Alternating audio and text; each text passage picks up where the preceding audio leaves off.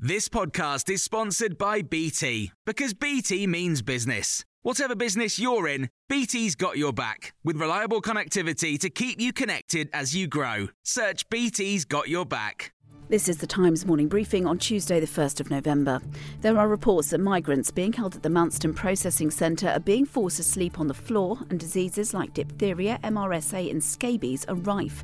Around 4,000 people are being held at the facility in Kent, which is supposed to hold a maximum of 1,600, and some have been there for a month, even though they're supposed to be moved on after 24 hours.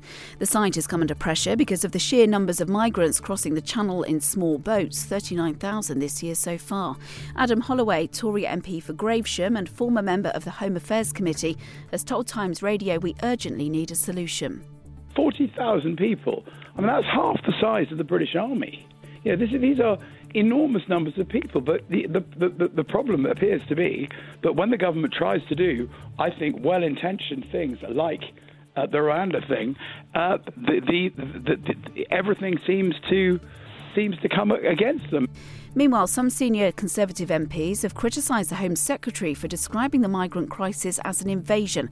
Sir Roger Gale, the MP for North Thanet, is concerned Suella Braverman's inflammatory words risks fueling extremism.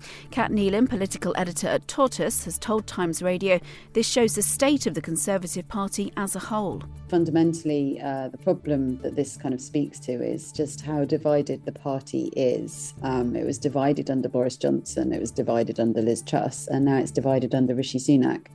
And Suella Braverman is kind of the symptom of that.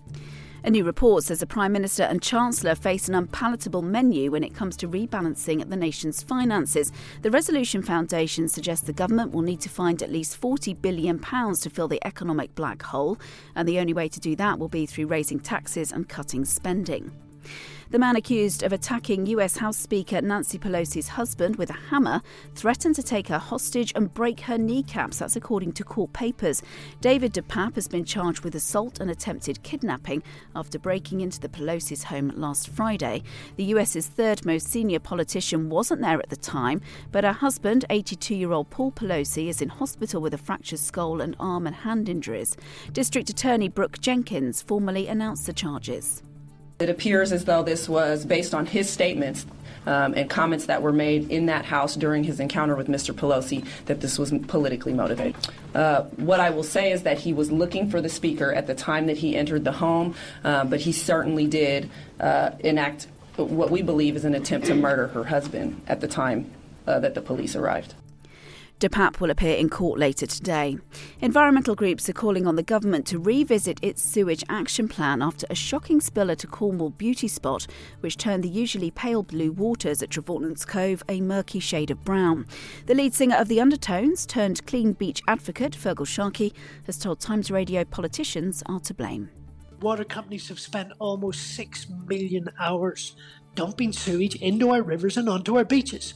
This has been going on for years, and the water company has been getting away with it, and politicians in the regulatory system has allowed it. And permacrisis has been named the word of the year by Collins Dictionary, defined as an extended period of instability and insecurity. Collins says it was chosen as it sums up a truly awful year.